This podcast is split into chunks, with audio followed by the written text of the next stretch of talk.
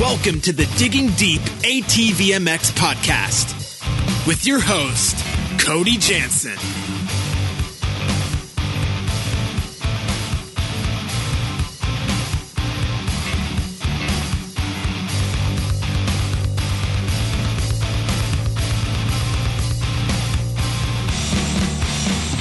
What's up, everybody? Welcome to episode six of the Digging Deep ATVMX podcast, brought to you by CST Tires and hosted by me, Cody Jansen.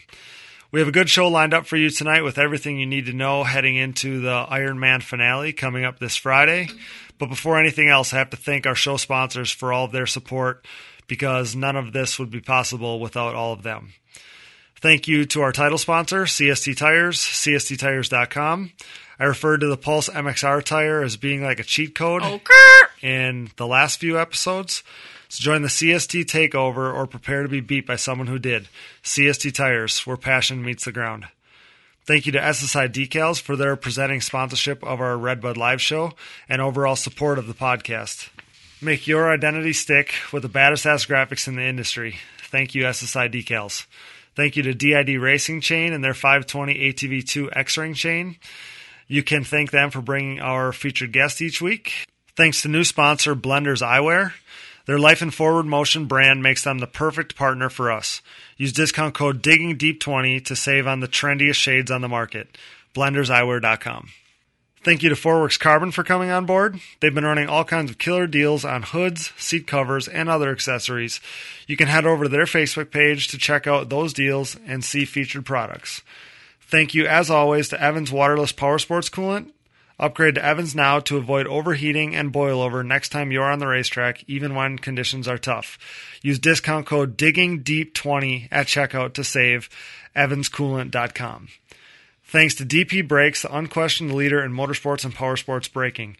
Thanks to DP for allowing me and so many others to outbreak the competition as well as supporting my podcast. Thanks to Oats Overnight for partnering with us. Life is hard, so make breakfast easy. Simply combine with milk before bed and enjoy your to go breakfast in the morning. Overnight oatmeal loaded with superfoods, perfect for athletes. Use discount code DIGGINGDEEP10 to save at checkout, oatsovernight.com. And thanks to 100% and their new Armega goggle that's all the buzz right now, unparalleled performance for the modern racer. We pride ourselves in partnering with only the best brands in the industry, so improve your ride and your lifestyle by supporting the sponsors who support us. Thanks again to all of our sponsors. We couldn't do it without you guys. The goal for this week's episode is to supply you with everything you could possibly want to know heading into this weekend's pro finale. You know by now that in our Evans Waterless Power Sports Coolant Site Lab segment, we preview what's ahead in this week's show. First, former AMA ATV Pro Rookie of the Year Tyler Hamrick rejoins the show to join me in covering all ATV MX topics of conversation, post Loretta's, and pre Ironman. The more educated and in tune we can be as fans, the better our experience at the final round will be. That's where our podcast comes in. Then, after hearing from our sponsors, the show will conclude with an in depth conversation with my trainer, the program's Dominic Sampolik. Don't forget to use that discount code DIGGINGDEEP20 to save on Evans Coolant. And with that, let's dive right in. Or should I say, let's dig deep. All right, guys, so it's my pleasure um, to welcome back a former co host, a regular on the show, friend of the show, Tyler Hamrick. He's an Ohio legend. Hammy, welcome back to the show, pal. Thanks for coming on. Hey, what's going on, buddy? I appreciate that. Uh, it was just some nice words you had for me. hey, I almost uh, I almost felt bad for not having you on the last show because um, I know you really like being a part of it, but like you are the fan favorite of the show. I have so many people, especially from the Ohio area, but I have so many people Oh. that are so pumped when you come on the show that uh, figured we needed to get you back on here for sure. That's good. I like to hear that. I'm glad people like uh, hearing what I got to say. I was I didn't know what the what to expect or what other people would expect and think of it. So that's good. Good Well, to I, hear. I, I think that um, you know people always liked you, but then you kind of just you were gone um, when you kind of retired from racing. So people are Yeah. people are excited to to hear from you and see what you're up to and get your insight. You know. Yeah, yeah. I kind of fell off the face of the earth on the racing side and no racing. So that was how I was doing it. So it's cool to be back just kind of in the mix of a racing scene or some. Right. Right. That's what I, uh, that's what I said to, to, um, Sean at the beginning of the last one. Like, there's nothing better than racing and competing, but definitely the next best thing is to be able to talk about it. It gets those, gets that adrenaline and those kind of juices flowing. So, um, kind of, kind of, uh, good. I totally for, agree. Absolutely. Good to get the, you know, good to get that, you know, you back in the mix and get people hearing from you. And it's, uh, it's exciting. It's exciting for both of us. We love to, love to talk racing. So, uh, how about we talk some Loretta's, huh?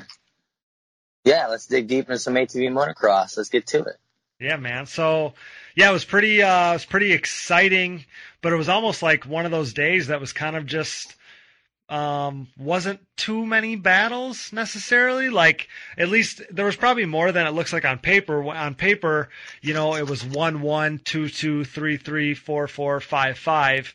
You know, it was probably a little bit more mm-hmm. dicey than that. But um, man, there was a, a big wave of change. You know, Chad came in with a one point lead.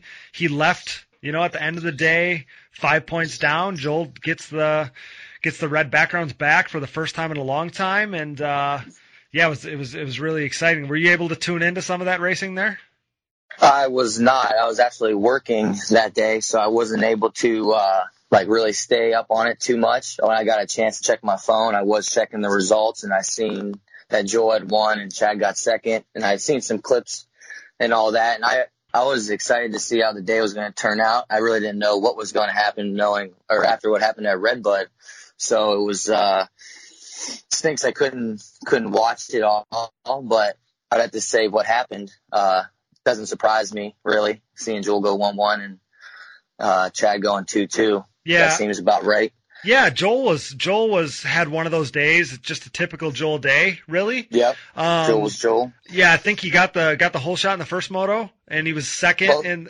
He was second, I think, in the second moto, right? Because Thomas led for a, a couple laps.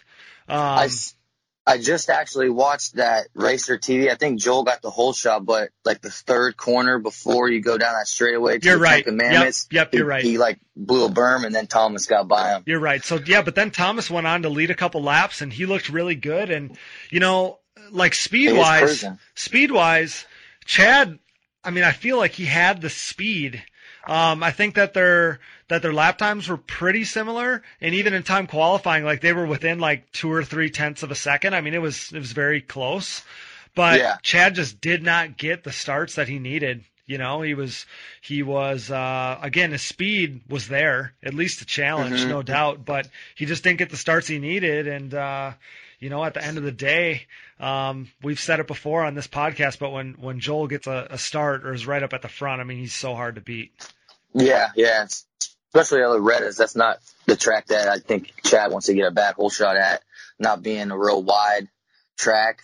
Uh, I wouldn't say it's a technical track. It got rough, but uh, be a hard track to pass on and make up time when you're trying to chase down Joel. Yeah, you know, but the one thing I will say about that is, you know, I left Loretta's thinking that that was probably one of the raciest tracks we've had all year. Like, really? Yeah, because we go to these big national like dirt bike tracks, and they're so spread out, and there's maybe so few obstacles that like Loretta's. I mean, I feel like, and you've been there when it develops this way, but like in some corners, there's like three or four different lines. It's, yeah, it's yeah. pretty rough. So it almost, that roughness almost makes it technical. Like there were sections where I was literally like jumping braking bumps, like from one braking mm-hmm. bump to another, like over some. I mean, so it was a pretty racy track. And, um, that's sometimes what is really crazy to me how Joel and Chad can be so close in speed, yet they have such different riding styles. One's kind of on the edge, one's, you know, almost like flowing. You got one who's a little guy, one who's a big guy, one's a Yamaha, one's a Honda, like, and then at the end of the day, they're just so close in so many, yeah. so many ways on the racetrack. Um, it's it's it's it's something that's blown my mind for years how close they are but how different they are yeah, that's uh, you, you nailed that one. Uh, it is pretty crazy how close in times they are. I was gonna say I haven't been to Loretta's in a while, so you guys are running that back section of the track too, right? Yeah, and I've never ran. I'm pretty sure I've never ran that, so I couldn't. I don't know what Loretta's is racing like. No, running that it used to be the Pro Am Production Pro section they called it. That used to be. Yeah, that used to be. Yeah. And, and we used to do the billboard and now the billboard is the only pro section. So now you go like that section, you know, right along the start. And now, Really? yeah, so now you go over the finish line. There's like a triple and a little step up double thing, and then you go all Okay. the way into the woods. You know, grab fifth gear and go into the woods. Hmm. Amateurs do that. Yeah, exactly. Okay, and the pros are the only ones that go down and make that That billboard 90 section. or Yep. 180. Yep, exactly. Okay. Well, that kind of sneaks stinks. Cause that's like a uh, like a It's like iconic. everyone ran that. It's yeah. iconic, but that storyland section is really fun and it's like pretty technical and there's like some jumps back there and stuff. So a couple good passing points. So um but yeah, so so you know those those two um just didn't get a chance to like throw down at uh at Loretta's. And you know, us fans of the sport, you got to kind of hope that that is something that can happen at Crawfordsville. Um, but before we move on to Crawfordsville, you know, I got to mention Thomas too because man, he's kept it going. Like I've been on this show a handful of times saying that this has been his best season yet, and I mean, it's almost like he found something more for Loretta's because he was a guy who sometimes struggles maybe with his starts. Mhm. Um, He's been dialed in. Man, he was as right lately. there. Like he was right there in both of them. Like you said, maybe he didn't get the whole shot in the second moto, but he was right there and then was able to capitalize when Joel made a little mistake. And man, and Thomas, um, I think probably in both motos was uh, stayed in you know in second for at least half of that moto before he gave way to Chad. So um, man, Thomas is right in the mix, and at Ironman he could play spoiler.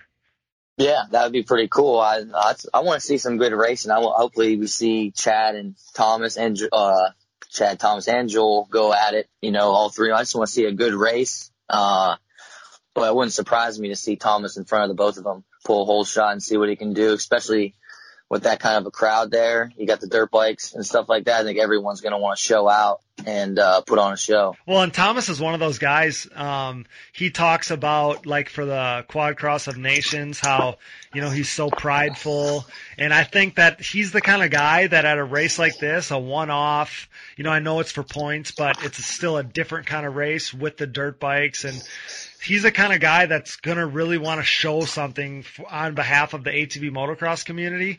That I wouldn't be surprised if you know Thomas, because again, like those other two guys, there's big time pressure. It's basically winner take all, and Yeah. for Thomas. Man, he's just he's just there without any pressure, trying to show out. So Yep. I Yeah, think he's he a guy third that place locked up. I would have to Exactly. say in the yeah championship, probably. Yeah yeah. been hoping he goes big. I, I think cool. I think he could for sure. So Joel went one one, Chad went two two, Thomas went three three. Four four was Brandon Hogue, and um, he was making some late moto moves in both motos, I believe, and he qualified second, which was uh, pretty Crazy. Yeah, pretty saying pretty impressive doesn't even give him enough credit. So um, he is sleepy throughout the year. He's like sleepy turned into a pretty much a top five guy. And as Yeah. a rookie, that's pretty impressive. Um, and now he's 12 points ahead of Alan Myers going into the last motos here for rookie of the year. So, um, I mean, he's clearly Pretty healthy gap. he's clearly the odds on favorite as long as he doesn't have, you know, some kind of mechanical issue. Yeah, I have to agree. I think if he keeps riding the way he does, uh, that'd be his rookie of the year to take home and, uh, a good one too, a podium, uh, multiple top fives, Yeah, for sure. He's had a really good Uh, year. I mean, to have a podium uh, like second that. or time. Yeah, Yeah, yeah, we could. yeah, yeah, that's we, a, that's a good rookie year. we'd be happy to welcome him to the to the rookie of the year club. Yeah. Oh, for sure. For sure. yeah. So uh so yeah, so he went four four. Great very impressive day and um Janusa coming off his um his top three, his first podium ever at Redbud. He got a, a five five on the weekend, so not too bad for him either. Um just just just couldn't get over the hump like he did at Redbud, but was still another typical, consistent, impressive Janusa type of day with a five five. hmm Yeah, he probably had to fight through the pack from the, some of the videos I seen. I think there was a GoPro. It didn't look like he got the best of start, so he had his work cut out for him to get up to the top five.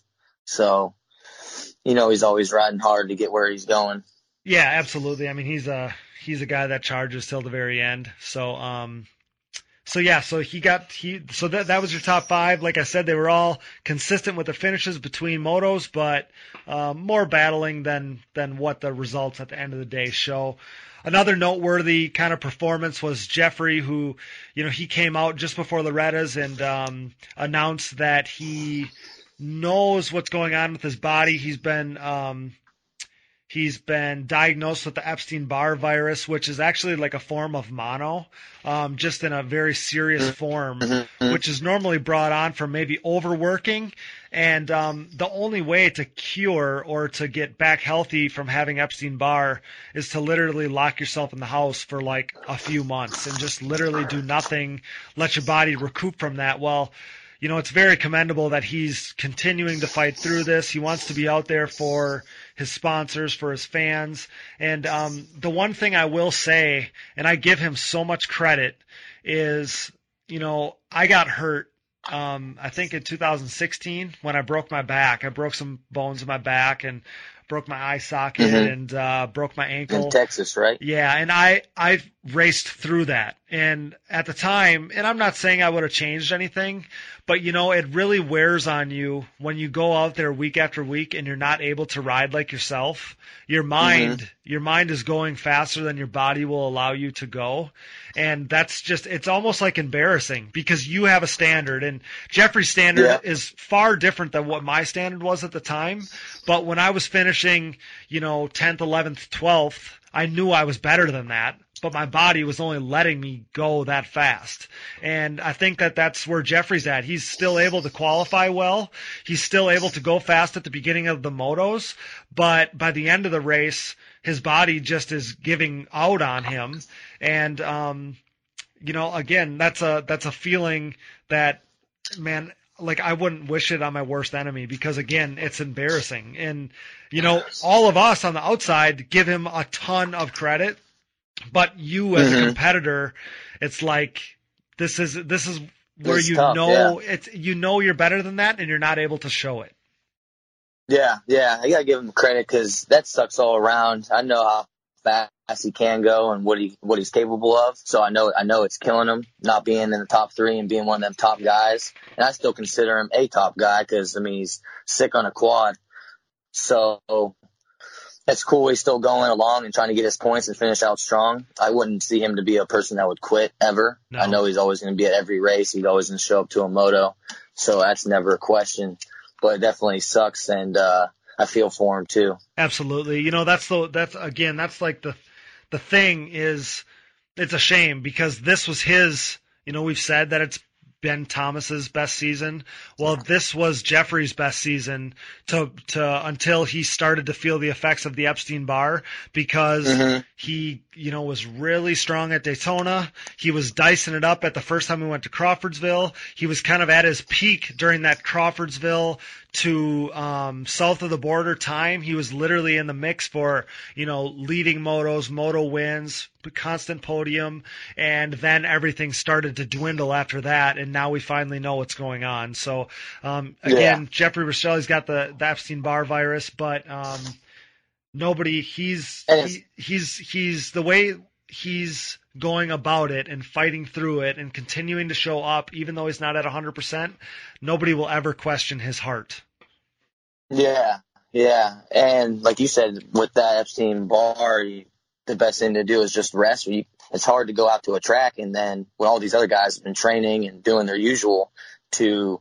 you know, have to compete with that when you really can't go as hard as you want to off right. the track or in between races. So right, and he's almost an uphill battle on that. Exactly. You know, before he even announced exactly what it was, but we kind of had a gut feeling that it was Epstein Barr like, no matter what you mm-hmm. know the actual issue was, and um, you know, before he even told me what it was, I asked him if it was mental. And I didn't mean like, is it in your head? I meant like, yeah. you know, in when you start the race, is it in your head like knowing, hey, maybe I shouldn't go as hard as possible because at the end of the moto, I'm going to be exhausted because my body is literally not up to snuff.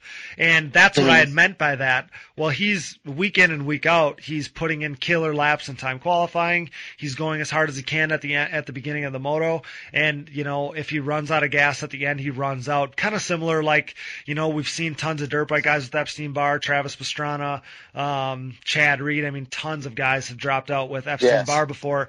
Chad's, uh, I'm sorry, Jeffrey is fighting through it, and um, it's just one of those things that he's powering through. And most people sit out when they got Epstein Barr, and he's just continuing to show up, which again is such a commendable thing. Yeah, for sure, for sure. I hope I hope he uh, can get rid of that soon. Hopefully before next season, he can get, have a good off season and get back to where he is, hundred percent. Come back next year. Absolutely. You know, I think what's going to happen is uh, after Crawfordsville here, after Ironman on this upcoming Friday, I mean, he's going to literally have to lock himself in the house for, you know, a month, two months, three months, and just get back to being healthy. And um, if he does that, he'll be back right back to where he needs to be. It's a shame that he's not going to be 100% for Crawfordsville because the first Crawfordsville race at Ironman, he was really, really strong, and I believe he came away with the second overall um, behind Chad. So that's a shame, but you know maybe he can get out there and get a dream ride. And um, again, Yeah. he's going to go out there and give it everything he has. So uh, exciting to see you know what comes of that. But another huge, huge, basically storyline at uh, Loretta's there was um, Bryce Ford coming off of Oh yeah, coming off of winning pro am. He won Open Pro Sport, and uh, kind of there was no news coming into the weekend until we get there, Mhm. and all of a sudden, boom, the the the bomb drops. The bomb drops. There's a number four on his Baldwin bike, and uh, yeah, new number, new class, and Bryce Ford was making his pro debut. Yeah, that was pretty cool. I wasn't expecting that. I, you were the, I think you texted me a picture of his bike or one of the posts that Digging Deep put on Instagram because I hadn't been on my phone and I got that text and I was like, no way, are you serious? And I was pumped because I wanted to see how he was going to do because I like when new guys jump up in the class and there's been all this news and, uh, all this commotion around his name that he's fast and he's going to make some noise. So I was like, what better, what better weekend to do it when the t- top two guys are going for a championship and you got this young kid coming in here who wants to be on the podium just as bad and show what he's got. Yeah, And you know, I think. having a, Go ahead. Uh, seeing him rock that number four on the Baldwin bike kind of brought back memories of like Tim Farr. Yeah. So I- you know- kind of cool. I almost thought, I'm like, man, I wonder if that was kind of some of the motivation. Like, I know he's been 44th. I know he's been 44. That's Chad's number. He needed to change it.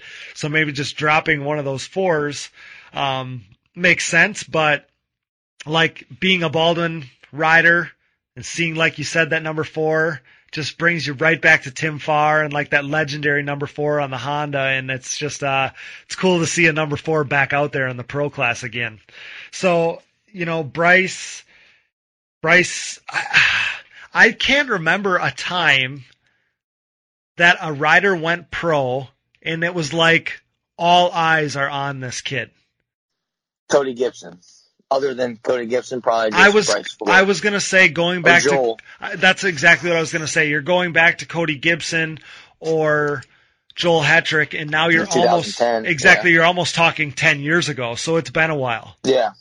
hmm Been a long time. So 'Cause I know people weren't talking about us or Brett Music or all the other guys that moved up behind us when we moved up. We were just thrown up in there, and this kid's going up in there trying to make a name right off the rip. Absolutely. You know, he, I don't know exactly like how it went. Um, I know that there was times in time qualifying there where he was in the top three. He was in the top five. He was right in the mix. He ended up seventh in time qualifying. And, uh, again, like as a rookie who's never, he's never done time qualifying before. When you or I were in pro am, we time qualified. Mhm. He's never done that Yeah. before. So, um, that was very impressive. I know that, you know, him being, um, you know, being under the tutelage of Thomas Brown, you know, they they practice this whole being a pro thing. I'm sure they practice time qualifying and they practice sprint laps and they practice motos and hole shots and this, that, and the other thing. But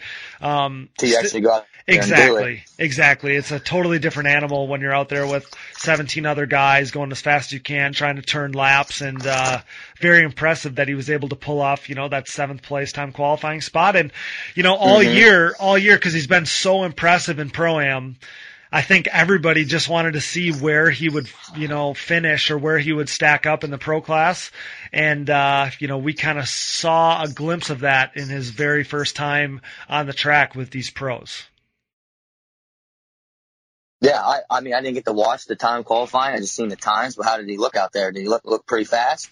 Yeah, oh yeah, he looked fast and um I was in the tower there in the media tower and like everybody around me is like, you know, where's Bryce Ford? Where's Bryce Ford? Where what what place is he in? You know what I mean? So like I said, I That's can't cool. remember I can't remember.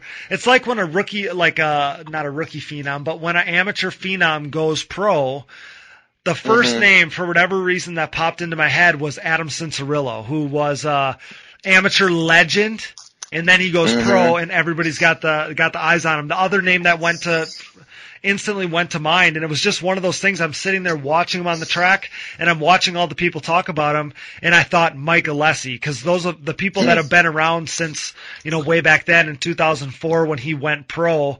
Believe the hype and all the believe the hype shirts, and that was the saying.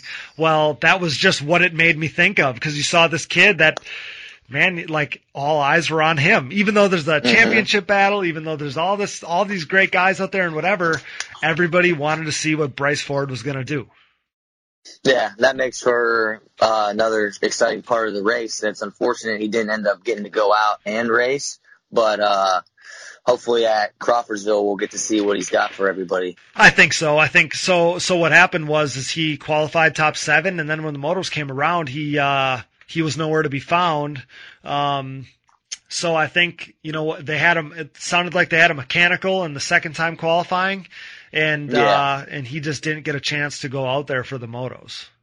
Yeah, and from what I heard from a friend, that uh, half of the reason or some of the reason why they decided not to end up pushing the issue to get that stuff switched out was because of all the pressure Baldwin had with all of his other riders, with Jeffrey Thomas, Cody Ford, having to switch out another motor in between all that just would have been like probably a little bit much for Mark, and uh, and he got his feet wet with the time qualifying and stuff, so why push it, you know? He's got nothing to prove in the pro class yet. He's got another race to do it. absolutely. So I think they kind of just pulled the reins back. yeah, we know that you know Mark's got a lot on his plate, and I think that that's a pretty commendable uh, move on Ford's part. On you know maybe it's um, on Mark's behalf, but it's pretty commendable because, like you just said, Cody, Thomas, and uh, and Jeffrey. I mean, Mark's got a full slate already, and you know maybe it'd be different if that would have been the very last race of the year. But Bryce kind of it's baby steps, right? So he, you know, he was on a 250 last year. He moves up at the end of the last season. This year he dominates both pro am and pro sport on his way to both titles. And then now he got his baby steps. He's um, done time qualifying. He kind of knows what it's like to be out there on the track with these guys. And now we're going into Crawfordsville at Ironman, and uh, you know, hopefully um, we're going to see him race both motos as well. So, yeah, b- good move on on on Ford's part. Like I said, it's an honorable move, and uh, but it's definitely looking forward to seeing the number four out there for gate drops um, at Crawfordsville. Yeah, yeah, that'll be uh, that'll be cool to see. Is that going to be any live footage at all? Do you know? You know, I don't know that. Friday? I don't know that. Um, but I would assume with all the hype that's going on, I mean, even if it's not like an organized thing, um, Someone's going to be taping. somebody's going to be live streaming it. I mean, there's you're going to be able to find it one way or another, and maybe maybe even Rodney will do his live quad radio thing. Oh, on the e score and stuff like that you can listen to. Yeah. that would be nice. That would be nice. What time do you guys race on Friday? So the so the racing they time qualify at noon, and they race at two thirty and four thirty. So by five o'clock on Friday, we'll have crowned a champion. Okay, cool. Yeah, hopefully we get rained out that day. I want to be, I want to be glued to my phone. I want to be able to watch that shit. Yeah, so that's kind of we co- we kind of covered everything that happened at Loretta's. Um, so now that means the only that that means amateur racing is done. All that's left is the the pro only um, event coming up at at Ironman, like we've been talking about. That's on Friday in conjunction with the the pro motocross dirt bike weekend there, and uh, you know the first race at at Ironman was probably the craziest race of the year. You know, you got to remember when we went into that race, Joel Hetrick was the points leader, Thomas was second, Chad was third, and at that race, Oh, yeah, at that, you know, it's it's that's been so long ago. It's hard to it's hard to um, Yeah, remember about that. right? But coming Mhm. into that race is the last time uh, Joel had the red plate. Well, now we're coming into Crawfordsville again. Joel just got the red plate back, but you know things could change. I mean, Crawfordsville was topsy turvy last time, and uh, leaving that race, Joel went on to go DNF DNF. Chad went one one, and uh, I mean, Chad's down five points. He needs to go one one to guarantee the title. He needs a perfect day to win the championship Yeah, that's gonna be tough. because Yeah, that's gonna be real tough. right because you know that's a six point gap. If he goes one one, that's six points. He wins the championship by one.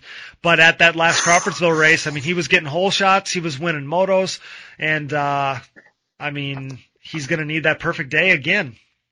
Yeah, yeah. I'm wondering if they're gonna find any more power out of that thing before this race, He or needs maybe the, not even chance it. The only the thing, round. yeah, the, well, you got to go for broke now because it's basically winner take all. You know, I mean, if Joel Hetrick even wins the first moto, then it makes it so he can finish, you know, top three easy. He can let Chad go. Chad needs to go for broke. He needs to win the first moto, and then then that second moto truly is winner take all. But that's why it's going to be so exciting to watch because, I mean, this is for all the marbles. There's only one time qualifier, which is a little Oh, different. really? And I believe there's amateur bike practice most of that day. So, Yeah, so the track's gonna be whooped. well, so we mentioned that in, in previous episodes, we mentioned that the track is going to be totally different. It's not going to be the Crawfordsville Ironman track that, that Joel normally dominates. Highway, it's it's yeah. not going to be a highway. It's not going to be blue grooved. It's not going to be what we've all seen Joel Hetrick dominate on. Mhm. I don't know what it's going to be like with, I mean, you got to assume that there's going to be some dirt bike ruts. You got to assume that it's going to be deeper because, Yeah. and, and there might be less race lines than normal because again, you don't have hundreds of quads on the track like a normal national weekend. So it's going to Yeah. be very interesting to see how it all goes down, but it's going to be a different Ironman track than we're used to. That's the only part that's not in question.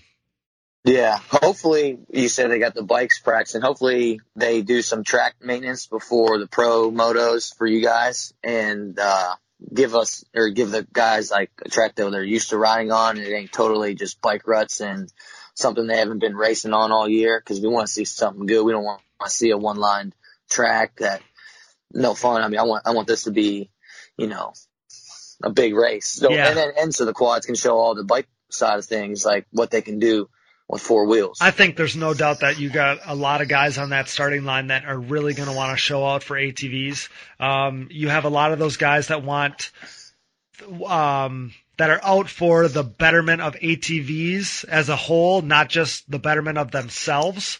So yeah. I do think you're going to see those guys that are maybe they're even going to try to get a little more racy, try to you know race a little harder, with the exception of the top two guys because they're going for broke. But um, Mhm. the rest of that class could be a little more racy because I mean, let's face it, like people literally talk about that Steel City ATV event with the dirt bikes that was 12 years Yeah. ago. They still to this day think uh, talk about that um, and talk it up that this could be another event that they do the same thing with. Um, so um, That's gonna what our sport needs. absolutely it's going to be really interesting to kind of see what happens, see what the racing is like. The only thing that I think fitness may be a little bit less of a of a separator because I gotta believe it's not going to be as rough as normal because dirt bike rough isn't ATV rough, you know. So I think that you, I mean, whether they groom or not, it's not going to be rough Mhm. like like we're used to, like normal. Yeah, yeah.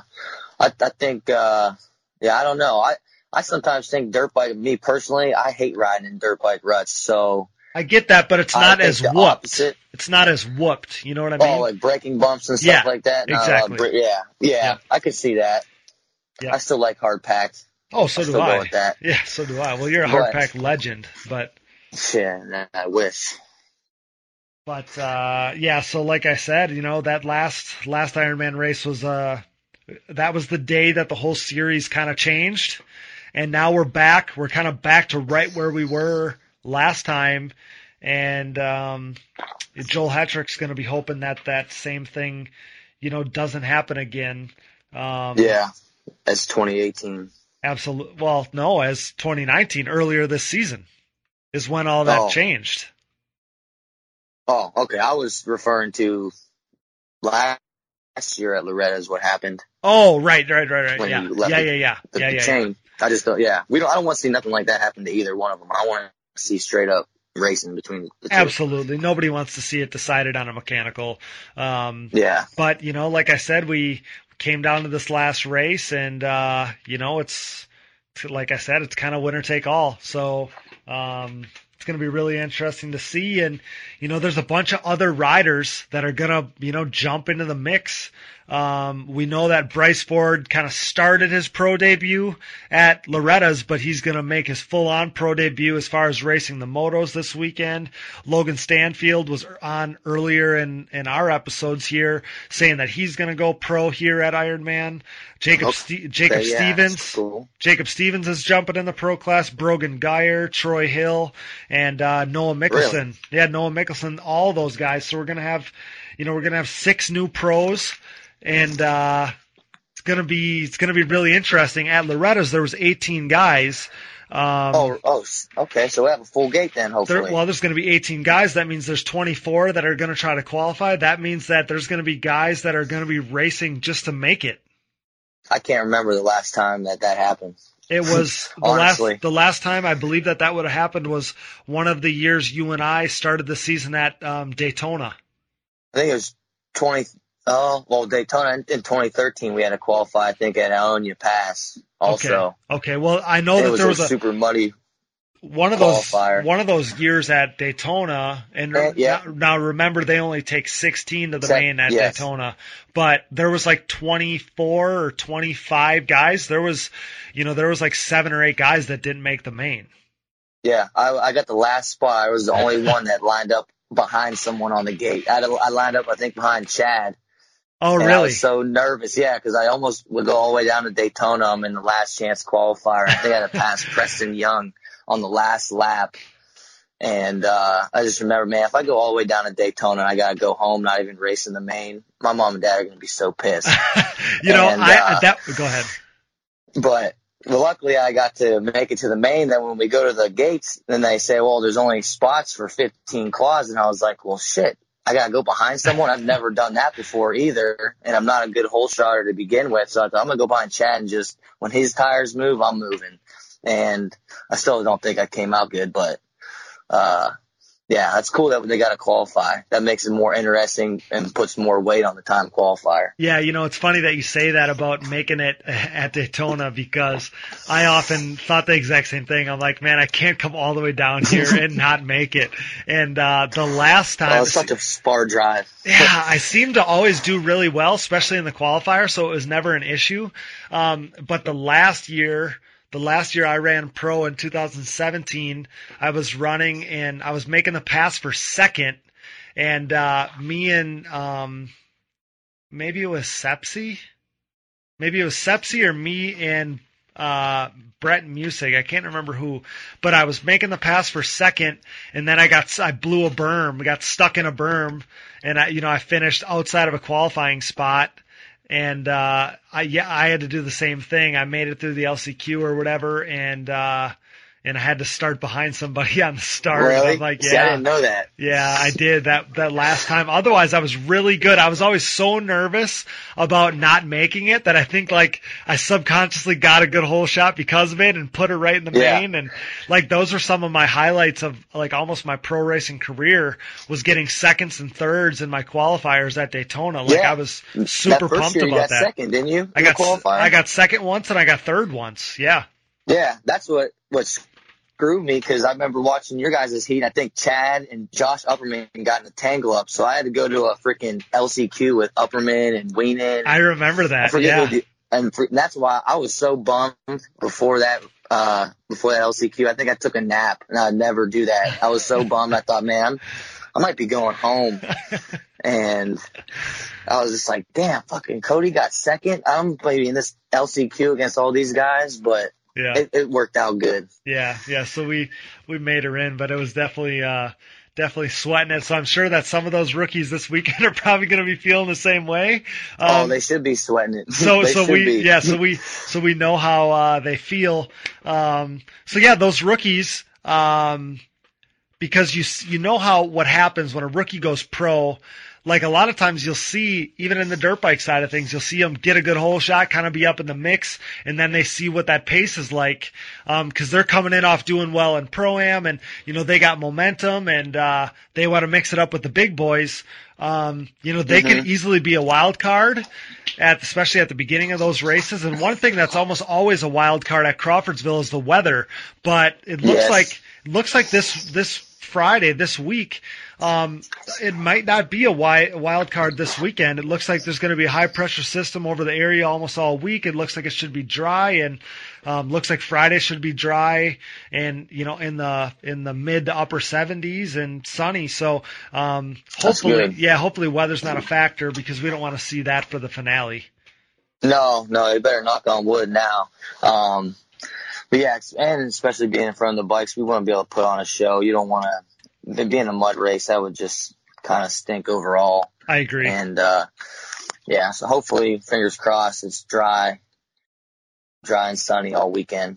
Yeah, it looks like it should be good all week. It looks like conditions should shape up. I'm not always one to look at the forecast way in advance, but being that it's supposed to be nice pretty much all week through the weekend, um, you got to believe that that high pressure system is going to sit there, and we should be kind of clear sailing for good racing on Friday. So, like I said, it's going to be really exciting to see how it all plays out, especially with those new guys in the mix and all the championship battles at the top and um, all this stuff. You know, the racing is at you know, like I said, the, they qualify at noon. They race at uh, two thirty and four thirty. So you know, by five o'clock, we'll have a champion to crown on Friday. And- Yeah, yeah, I'm excited for that. That'll be, hopefully, I don't know. It's been it's been I'm one excited. of it's and I think you even mentioned it to me probably uh, previously on another episode, but it's been a lot of fun to kind of put the podcast into motion and talk racing this year because it's been some of the best racing and one of the best seasons I can remember. Yeah, yeah, especially from the points uh, and the red plates swapping back and forth so many times, or not so many times, but in the ways that they have Exactly. switched hands. Yep. Um, that's always interesting. And then you got the rookies making noise. Uh, and you said there's six, gonna be six new rookies at this race. Yeah, six new rookies, including Bryce Ford, that was at Loretta's. So I got to ask, who do you think's gonna be the top placing rookie? Oh, I think you'd have to say either Bryce Ford or Logan Stanfield. Yeah. Um, Only- nobody I'm worried that nobody doubts Bryce's speed. Um, but Logan trains every day with Alan Myers. Alan Myers is right in that mix for rookie of the year, and I kind of foresee Logan kind Already of well, kind of he'll he'll he knows that pace, but I kind of see him finishing maybe in that same realm, right around with where Allen is. I could see him. Yeah. I could see him finishing in the top ten in this first race, and it would not be a surprise to me. Yeah, my only worry with that is he's switching to a Yamaha. I don't know how much he's been training on it and riding it, training, riding, racing, totally Uh, different. And then so- he jumped into the pro class. So, So, he just started riding the machine. Um, he just started I just- riding the machine. He was finishing up his his season um, in pro am on the hybrid, and then he was going to start messing with the Yamaha after that. But um, Mhm. again, I just I think his fitness and his you know his ability is something that isn't in doubt, and I, I could easily see him just kind of fitting in, looking like a regular almost. What what do you think? Who would you pick? Uh, I'm going Bryce Ford for Yeah. sure. Yeah. I think uh, he's a good hole shotter. I think we've seen he can qualify well. I think if he gets a top 10 qualifying spot, he gets a good spot at the gate. And, uh, I think even if he comes out in the top 10, he'll be able to work his way forward a little bit Well, or you know, a couple spots at least. Absolutely. You know, I- that's I guess why I was ah, I was a little it was anticlimactic at Loretta's because I just wanted to see, you know, he's been so aggressive with his racing. He's looked like he's had another gear than those pro am guys and I just wanted to see him be racy with some of those pros. You know, I wanted to see what it Yeah. looks like. Because we've seen Yes. him we've basically seen him racing guys that haven't been his speed. I want to see Mhm. what it's like to see him race other guys that are going the same pace as him. Yeah, I want to see him what he, what he, how fast he goes when he gets pushed because I don't think he was really pushed this season at all. No disrespect to any of the pro am guys, but I just feel like once he got out front, he put it on cruise control, and it was almost like when Chad was winning all those championships for a while. You never seen Chad really push it until later years, Yep. and then you got to see him, and uh, that'll be cool seeing what Bryce can do. Yeah, I think you hit the nail on the head. So I'm really excited to see that. And uh, it's ju- again, it's just another another uh, you know kind of thing to watch when we head to Ironman here. So Yeah, it'll be good stuff. Yeah, yeah, for sure. So um, the other thing I wanted to touch on, because it's kind of the one of the talks in ATV motocross right now, is Joel Hetrick, and he, you know, he announced earlier, um, actually on the live show at Redbud, he announced that he was going to be riding that hybrid quad. You know, what do you Yeah. what do you think about that? He kind of posted some pictures about it in the last couple weeks here, and uh, it's kind of a mean looking machine. What do you think we can expect um, from him being on a hybrid? I think that thing's sick. Uh, I was, I was, I was checking that thing out pretty cool. Even the, the, the cases that you see like the Honda logos are red, white, and blue. It looked Yeah. like it came from factory Honda. The thing looked clean. Yeah. Um, I don't know if I like that thing on the swing arm. I don't, what is that I don't on know. their swing arm? I don't know. I thought the same yeah, thing. that was goofy. It looked like a tank. See, I think um, that I, I'm assuming what that is is something for regulation for that race over there. You know, Okay. I- you know Yeah, that they they have they have other rules. They have Yeah, you know, and he's running a different exhaust too for the sound because they would be a little bit lower decibels, I believe. Yep. Right. Yep. So yeah, I think it's going to be sick. I would imagine it's going to be faster than the race bike that he's riding now, and that's just scary. That's crazy. yeah. You know, you so watch expecting hole shots. yeah you watch him ride sometimes, and and him and any of those top guys, but you watch him and it's like hard to fathom you could go any faster, and uh yeah, it's it's going to be impressive to see him on a machine like that for sure. Yeah, I was I was hoping he'd put some videos out of him like test riding it before he went over there because I don't know if I want to wait that long to see it ridden. Yeah, I'm assuming you have to believe that he's been testing one, um, but obviously keeping it on he got two two of them with the CRF motor in it too. I saw I, that. I seen. I saw that. Yeah, So be it'd be interesting it's to see. Yeah, those those rip it up films videos are going to get a lot of uh, a lot of numbers. Oh, oh yeah, that's for sure. Yeah, I'm excited to see that. They, yeah, definitely gotta get some videos of that thing ripping. Absolutely. So I feel like we pretty much covered everything that we need to know heading into Ironman. Um, you got anything else on your on your plate that you can think of that we need to cover here? Um, I gotta say congratulations to you on your 2019 championship. Uh, that's pretty awesome. Congrats on the plus 25. And how to make it. that drive home from Loretta's a lot better. Yeah. So I know you've been working your ass off all year. So I'm glad, I bet that feels super good. Yeah, it did. You know, it's uh it was a tough it was a pretty tough season just cuz like it seemed like we won or we had some kind of issue that maybe held us back, you know.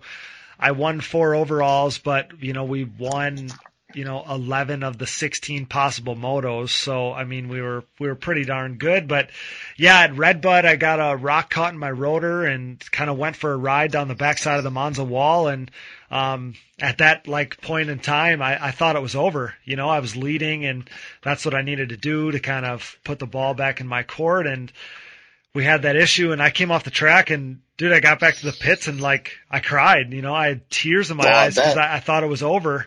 And you know, I spend, spend all the blood, sweat and tears I have, you know, spend money I don't have to go to the races and do this and do what I love. And, uh, I thought it was over, so I knew that the only thing I could do at Redbud was win the second moto and kind of see how it played out. Um, I dominated the second moto, and the way it played out, it actually shook out that I, after making as many passes as I could on Saturday, I actually ended up with third overall by winning that second moto, and that kept me alive. Um, so basically, Loretta's was a winner take all race, and uh, you know we we went one one.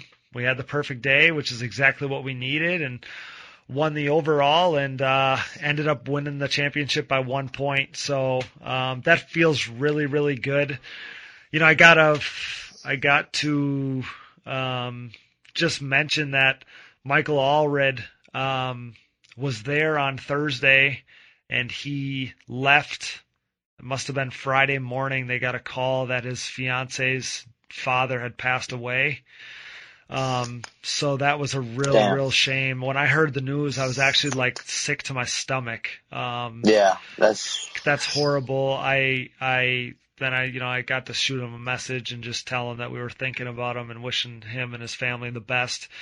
Um, you know, there's things that are bigger than racing, and you know that was bigger than Mhm. racing. So I got to mention sure. we had a blast. I had a blast racing him this year, and uh, man, he he won his one A class championship. I'm glad he got that because he deserved it. He was racing me hard for the plus 25 championship, and you know every time I kind of had an issue with the bike or an issue on the track, you know he was able to capitalize. He was real consistent. I think he was first or he was he was first in all the races. You know we kind of had an issue every time I had a problem. He capitalized and he finished second to me every other race. So um, you know he he kept me as I mean we were dicing it up for the championship yeah.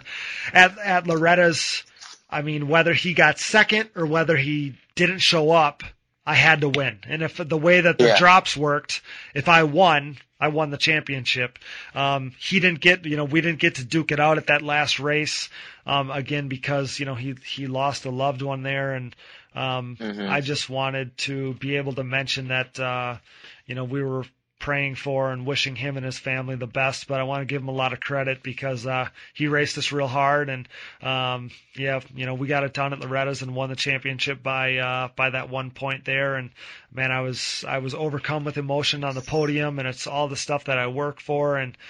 Um, that was really special for me, but also I just wanted to uh, give him some credit and also wish him and his family the best. And uh, again, sometimes things happen that make racing feel small, and um, you know that was one of those times. But uh, yeah, we won the championship. Ride home was great. Um, been uh, been a little bit on cloud nine ever since then. I was trying really, really hard, really hard. I mean. I can't tell you how hard. I was trying to pull together racing the pro class at uh, Ironman this upcoming weekend.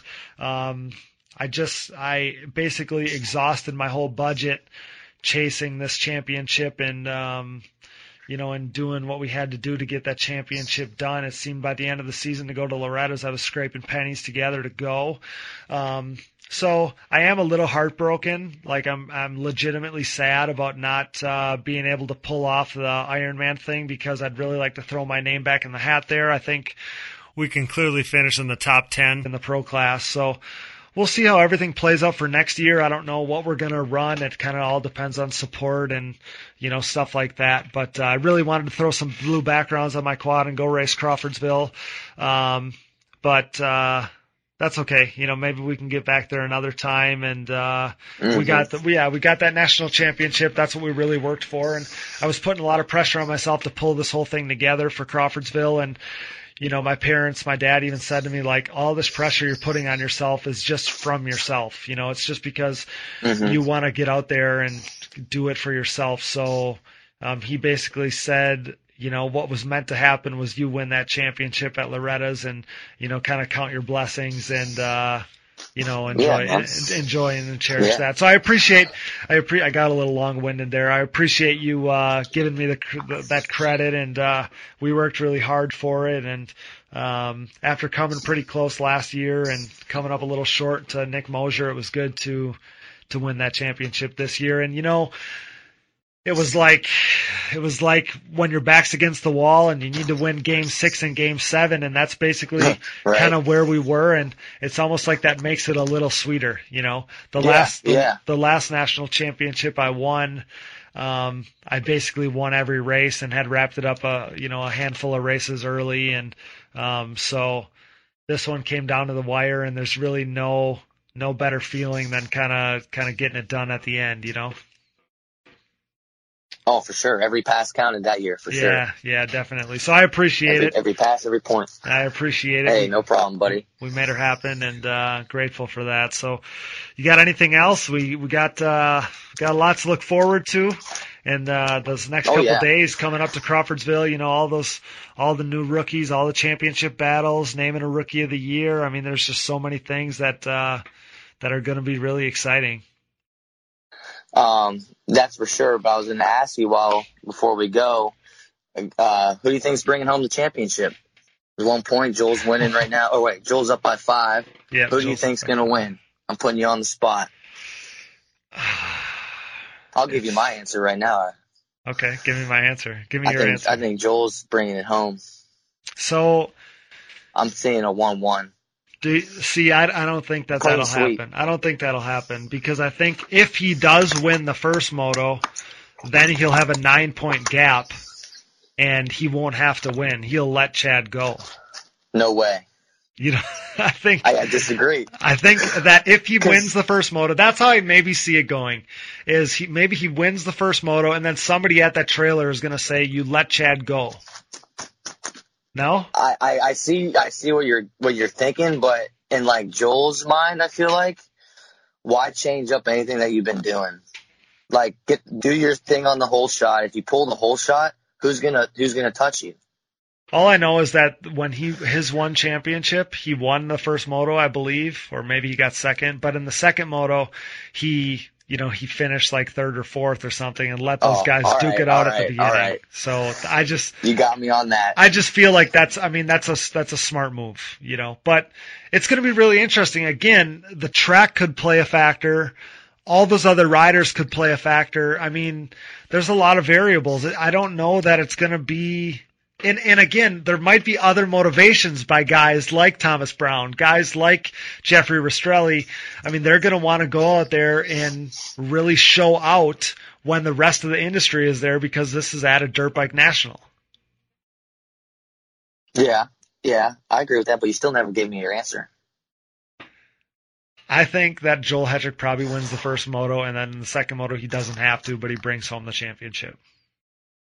I just think he's on such a roll right now. It's hard to That's it's hard yeah, to it's hard to go against fire. him, you know. And I think it's so commendable because Chad, even at the last race and and on the podium, he said that um, you know he's going to work his tail off. He's going to go home. He's not over yet. He's been hashtagging, you know, that it's not over. You're going to see. Chad's. You're going to see Chad's best and hardest fight. But he also even said on the podium that you know racing isn't the only thing in life. You know, he's a father now. Hmm. He um, he really, really, really showcases and cherishes his time with his son Lakin.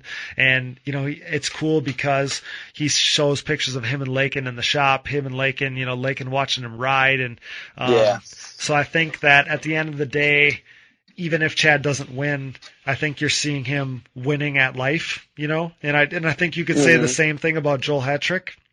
You know, they're Mhm. clearly both value their, um, you know, their roles as fathers and as role models and stuff like that. I just think, uh, think that both of them are, are, I don't want to sound too cliche, but I think that they're both winners, you know?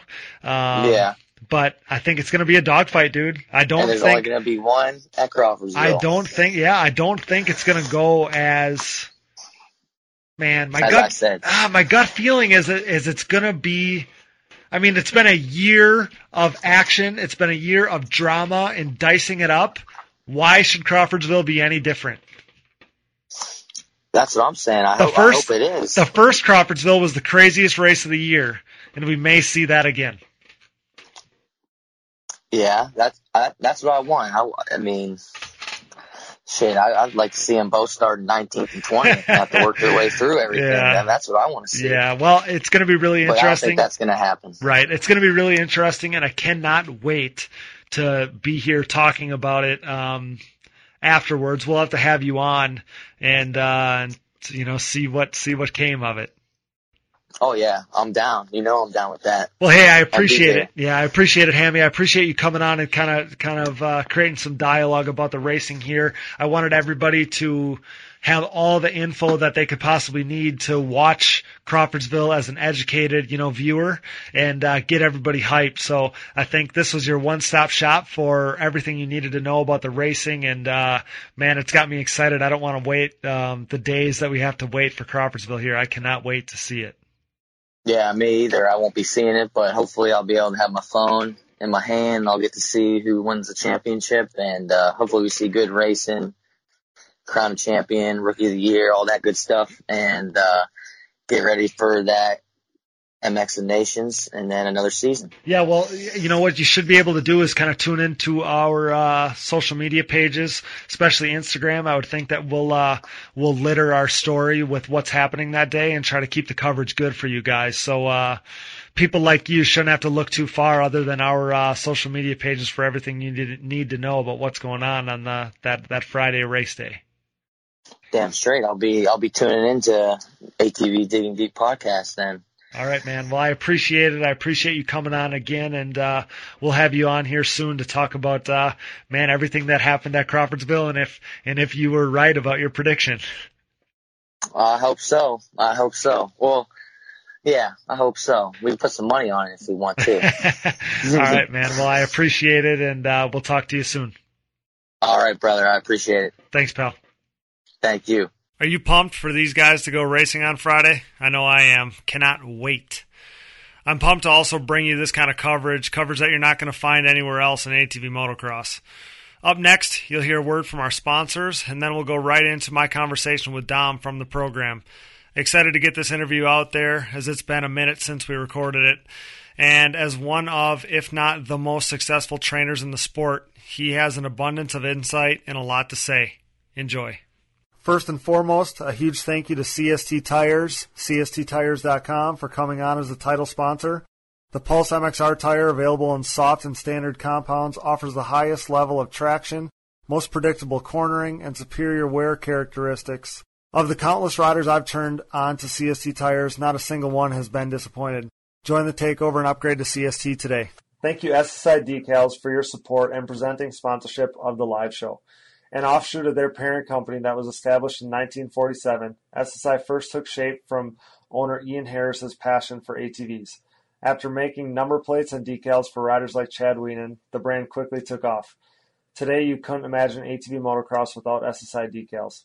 The graphics maker now supports all the top teams in ATV motocross, as well as GNCC, WORCS Series, Pro Motocross and Supercross, Canadian Pro Motocross, short course off road trucks, UTVs, snowcross, and NHRA six time world champion Clay Millican. No project is too big or too small for SSI, making your identity sick with championship level graphics.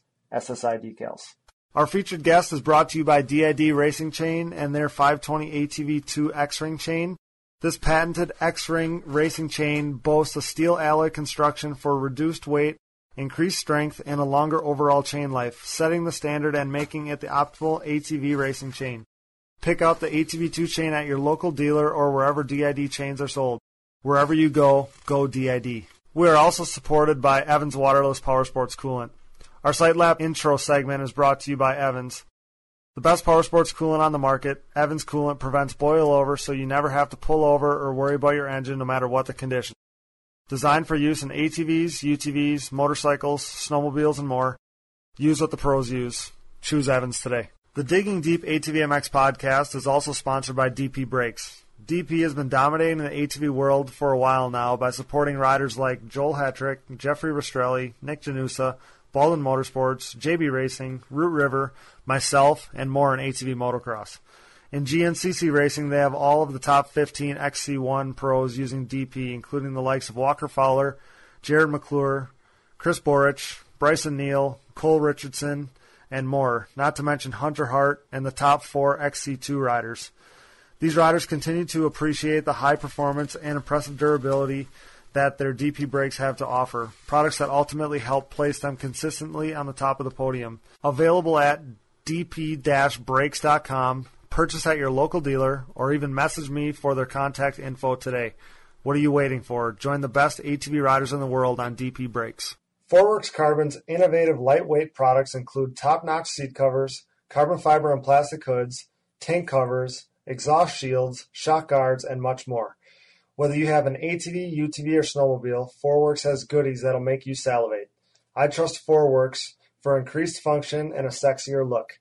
Forworks Carbon, always working hard to bring high quality, innovative parts to the market. Check them out today. Finally, our fan question segment is brought to you by 100% and their new Armega goggle out now.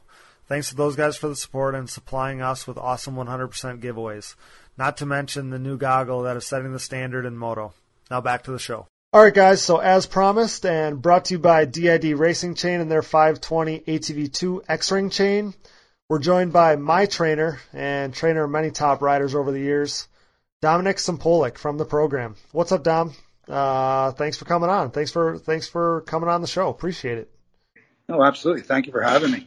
I think what you're doing is amazing. Glad to be a part of it. Oh yeah, you're uh, you're somebody who I who I really look up to, and uh, somebody who's got a lot of insight. Um, not obviously only in our sport, but uh, across the board. So I really appreciate you coming on. Um, and I knew you were excited about it from the very beginning, so um, that makes it makes it extra cool for you to come on like this. So for people that don't know, um, the athletes you have trained like have won so many races over the years, and when I joined the program at the end of 2016, like it changed my life. Um, the only regret, honestly, I have is that I didn't make the move sooner. Like I think it could have changed the course of my career, and um, probably you know if I was more fit, if I was stronger, I think that it would have kept me from the injuries that kind of kind of derailed some of the stuff I had going on. So that's my only my only regret is that I didn't that I didn't join on with you sooner. And you know we were talking about this before we uh, before we got on the record here, but I mean I was intimidated by riders because I knew that you were taking guys that were really that were fast and you were turning into them into true athletes. You know. Oh, absolutely. So um, you know, now like I'm one of the, the the few that are left from back then, and just makes me so damn grateful um, to have you in my corner. Like I think about it all the time how the program used to be to me it was like this this it was like this mystical thing. It was like this secret potion that you know you could drink and it uh changed your life. made you yeah made you made you into a different animal. And uh like i said now to have been on the program for a handful of years and um it just it's surreal for me. So appreciate everything you've done for me but appreciate you coming on and being able to talk atv motocross with us. So um for people who aren't fully aware uh give us kind of give us kind of the lowdown on the program training the program, I mean, started with a rider, Nick Moser. I mean, everybody knew Nick Moser. It started in my first house with Nick. Nick was, I want to say, 15 years old. Okay. And Nick was always an amazing rider, but we turned him into a different animal. We started training like my background wrestling. We started training like a wrestler. You guys wrestle a quad for your laps. It fits very well. Sure. So we started training him, and Nick was at probably 17 years old was probably the best shape athlete in that world. I mean, we had Dustin Wimmer come over and train side by side with Nick Moser and lasted seven minutes with a program that you know, rider form. Literally, he lasted seven minutes. Nick went 20. And mm-hmm. that's your, that was your top athlete. And we always, always tried to get Joel. He was, you know, going out with Carly at a young age. We always, and Joel never did it, never wanted to do it. And Joel come over to my tracks. He would ride. We always talked. Me and Joel always talked. We always game together. We always did stuff together, but we never, he never made that switch. Okay. And it was after Briarcliff when Nick had that injury. I want to say it was Joel's third year, third or fourth year, 2015. We started working January. I want to say January 19th of 2015. Joel was 163 pounds. Okay. In 10 weeks went down to 143 Oh my god. in god. 10 weeks and showed up at Daytona and Josh Creamer was the host. And Josh Creamer was the first one to say, it looked like Joel finally figured it out. Oh yeah. And it was, I mean, it was a pretty crazy ride me and that kid had. I mean, me and that kid changed the face of the sport. I mean, nobody thought anybody was going to be Chad. I mean, Chad's an amazing athlete. It got to the point where the first year, I mean, 2000, it was um, Muddy Creek. That race turned it all when, when Chad passed him back the second moto and Joel passed him with two laps to go and checked out. That's where it all, everybody started realizing. And then that year at High Point, Joel took the points lead. But Joel was a young athlete at that time. It was all new to him. I mean, he was winning race after race. He was getting all this spotlight. I mean, he got the points lead, but it was a mental thing that he had to go through not being outhanded. You, you go a year later, you have Nick Janusa, you have 15, 20 riders. You take it another year later, me and Joel are still doing what we're doing. He's still doing that. You join, um, you start turning like, uh, we had a lot of riders join. Nick, Nick Janusa's still on and he joined in 2015. Um, but we changed the face of it and now everybody's trying to train, which they should. You should have to train for the sport that you're in. Are some people training the right way or some people training the wrong way? It's, that's the great thing about fitness. There's so many different opinions. I can tell you what to do, but a guy to the left, a guy to the right can tell you three different things what to do. Absolutely. But with your program, I mean, it's proven. There's there's no second guessing it because, like you said, for all those years it was Joel, but then, um, I mean, when I joined, after I joined, because I'm like, man, yeah, like I'm gonna have a leg up on all the dudes that I'm racing against, you know. And then we show up for 2017, and man, you, You, had like guys in their class. you had like eighty percent of the pro class or seventy five percent of the pro class. It was it was everybody. So that's where I kind of went wrong with it. You know what I mean? I was what I wanted to do was I wanted to be like a wash, the A arms, like everybody. Like I wanted to give everybody that piece. Like let's make racing fun. Why watch one guy run away with it? In C class, why watch one guy run away with the B class? Why not have four or five kids battling it out? Your parents are paying a lot of money for you to go there. Nobody wants to hear you got arm pump in two laps. Let's go out there, put the work in, and that's exactly what we did. I mean, we won every class. I mean, literally the program won every class. I mean, we had Nick Janusa Pro Am won. We had Brett Music Pro Am won. Sam Rowan, he was on the program. He did unbelievable. Hayden Mickelson in the Pro Am did unbelievable with the program. Yep. A lot of people did unbelievable with the program, but it gets to the point where your fitness can only take you so far. It's the mental. And I believe my, the mental side that I bring to my riders, my athletes that train here physically, day to day with me, yourself online, that we talk all the time. That's the biggest thing because you can be the best shape athlete, but if you don't got it here, Absolutely. you're gonna win. Absolutely. No, and I think uh, I think that there's so much money in our sport uh, that you know that gets spent, that gets thrown around. That man, I sometimes think if people had to work as hard as they do to get to the races like I do, I think that that's how I justify putting in all the work behind the scenes in the gym during the week because like if I'm spending every dime I have to get to the races, I mean, I better be prepared, you know, I better be ready.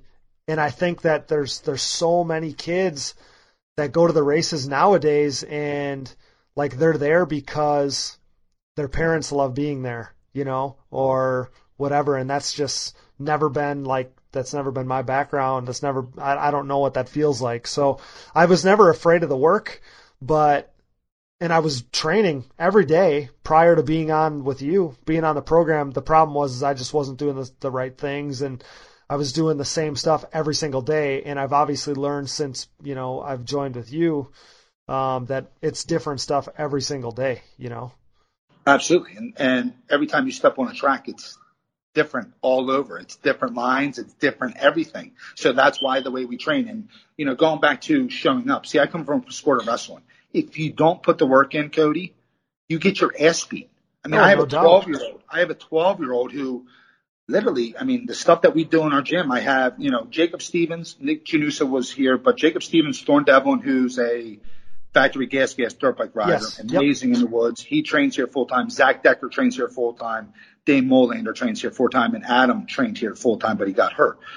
But the level that is pushed in here is unbelievable. And then when you have a 12 year old who's pushing these kids, is I mean, I, and I'm not, I'm being serious. You have a 12 year old that is doing a, uh, you know, a handstand for two minutes. Yeah, I it's mean, crazy. three sets in a row when he's doing everything else. So them kids see that, so like, dude, I, I'm 20 years old. If he's a 12 year old doing, it, I'm doing it. And that's the level. Like Nick Janusa came here for the first time in a while, and the stuff he does. I mean, Nick Janusa is a shredded athlete. I mean, him and Joel actually just competed at Breezewood on a rower competition. Janusa won, which I expected. But how often do we row? Oh yeah. You know, you know, we don't row all the time. No, you know what sure I mean? don't. But that's the thing. I can say, you know what, Cody, we're going to run stadium stairs today, and there's a line of 40 guys. I can guarantee you're going to be the guy who wins. Yep. Why? Because we put ourselves to the test in different levels. How often do we cycle? Never. Everybody cycles. Only thing I say to the people that cycle is, how hard is that arm pump when you're cycling? Right. Yeah. That's, you know what I mean? A wrestler, the only thing we did with cycling was watch training and recovery rides just for our legs. That's it. You know what I mean? When I pick you up, I don't pick you up with just my legs. So if I just work my legs and I get my heart rate pumping and all the blood flow and that everybody says that's what you need, and I try to pick you up with just my lower body and a wrestler, guess what ain't to work? Right. I need to yeah. pick you up with everything. Just like you ride a quad. You ride a quad with everything. That's just the way it is. you know? See, you know, and even like when I do, um, even when I would do difficult workouts by myself, like now that you were, you know, you're telling me to do this, I never questioned it. You know, I never questioned if it was too hard, if it was working the wrong things. Like knowing that somebody who is so knowledgeable is telling me to do this, I just never even questioned it. I just did it. You know what I mean? Um, so that was a huge advantage to me, and and like to me, the accountability part of it, like I was always accountable to myself, but being accountable to you, I think for a lot of athletes is probably, or to, to any trainer, being accountable is a big part of it, you know, and then that structure, like, and we've worked long enough together now that you know, but like structure for me, like I want to do it the same day or every day at the same time. Like I'm not going to take any days off, you know, and I think that that's a, I think that that's a staple to what your program is all about. Exactly. I mean, you have everybody who talks they train. They have you have everybody that says they put the work in. Our results always show themselves. Yep. I want to say when I trained Joel, two one time, and when I want to say it was 2017, Chad passed us back and, and beat us. Okay. And that was Sunset Ridge. I believe it was Sunset Ridge 2017. Okay. And that after that round, I was listen. I that's me. That's my fault. That's not you know he whatever happened because Joel was on a regiment. I think we, the work that we put in after that. I believe he went to um, would it have been in Millville? Would it have been Millville? Millville was After Sunset after. Yep, you're exactly right. Yep. I want to say Joe went one one. Okay. Yeah. That was the year where I think you know where Chad spun out, but I want to say Joel did one two or one one, and we came back on a track that's 100% Wienen track. Sure. Yeah. hundred percent Wienen track, and we did that. So that's the stuff that I take. So if you, hey, listen, I I, I got past that motor because I got on pump. That's me. That's one hundred percent me. I mean, let's go to the last race at Unadilla. You have a veteran rider getting passed by a rookie because he got arm pump. Right. Like, like, and you said hold yourself accountable. Like, what did you do after that moto when that happened? Like me, I would have probably slammed my head in the door 30 times. I would have probably cried for three hours. I'd have been devastated and I would have started working right away. Yep. Putting in the proper work, changing up. Yep. You know what I mean? And people just say, well, I'm going to keep putting in the work. Y'all show me next race. Well, what happened next? What happens? What's, you know what I mean? Put the right work in. And I know a lot of riders in the pro class that I worked with, the stuff that they are doing now, if they were on the program, they would be at a different level. And I'm not speaking of Joel per se. I mean, Joel is the kid's in a machine on a bike. I like to say this, and I say this to everybody. When I got Joel, Joel was a piece of bronze. I turned him into a piece of gold.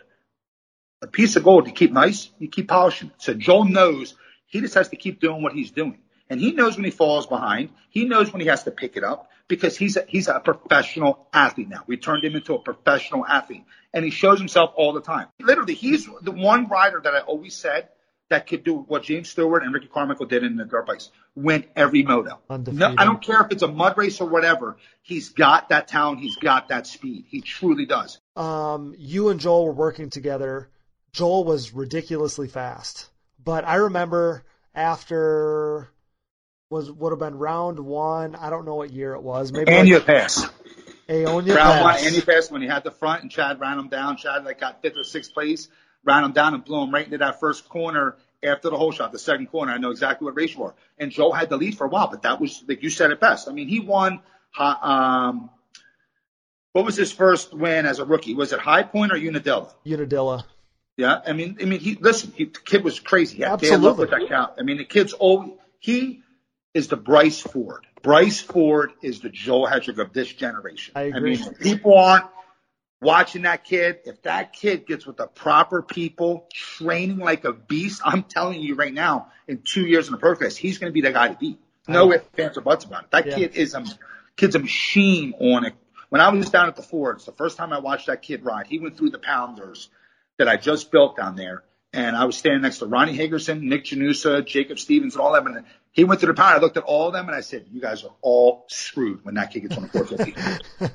Nothing to say. I mean, he went through faster on a 250 than you guys do, you know? It's Yeah. just, but that's the thing. Like, if Bryce is going to do the same thing, just like Joel did. I mean, Joel, it was kids fast. Kids well, fast. yeah, and I mean that's a whole nother subject that uh, I think some of it is you just have it or you don't, as far as how fast you can ride something. You know, like there's just there's unachievable speed for a working class guy, you know, and uh, yeah, Bryce definitely has it. But prodigy. I like to say it like this. You know, Chad, Chad, when Chad got into riding, he won. He won a couple races. You know what I mean? He was a guy that was a winner. You know what I mean? And just turned himself into a champion. You know, Exactly. Joel, the same thing. Joel won a couple, but turned himself into a champion. Yep. That's the only two people that have done it in the last eight years. I know The it. last eight years. Like, what is going on? Like, what is going on here? You know what I mean? Like, the uh, the other pros need to do that because we could have a four or five way battle. Think about if Cody Gibson was still in it, Dustin Wimmer was still in it, Creamer was still in it. I mean, could you imagine what that pro class would be? It'd be like watching a 450 dirt bikes every week. Uh, Right. It would be a bunch of guys that are in the same same shoes as like where Chad's at. You know, because you're talking about guys that Chad was racing hard when Chad before he ever even won. You know, um, because yeah, so all those guys from back then that had true natural talent, they'd still be around. But yeah, that's we can only dream.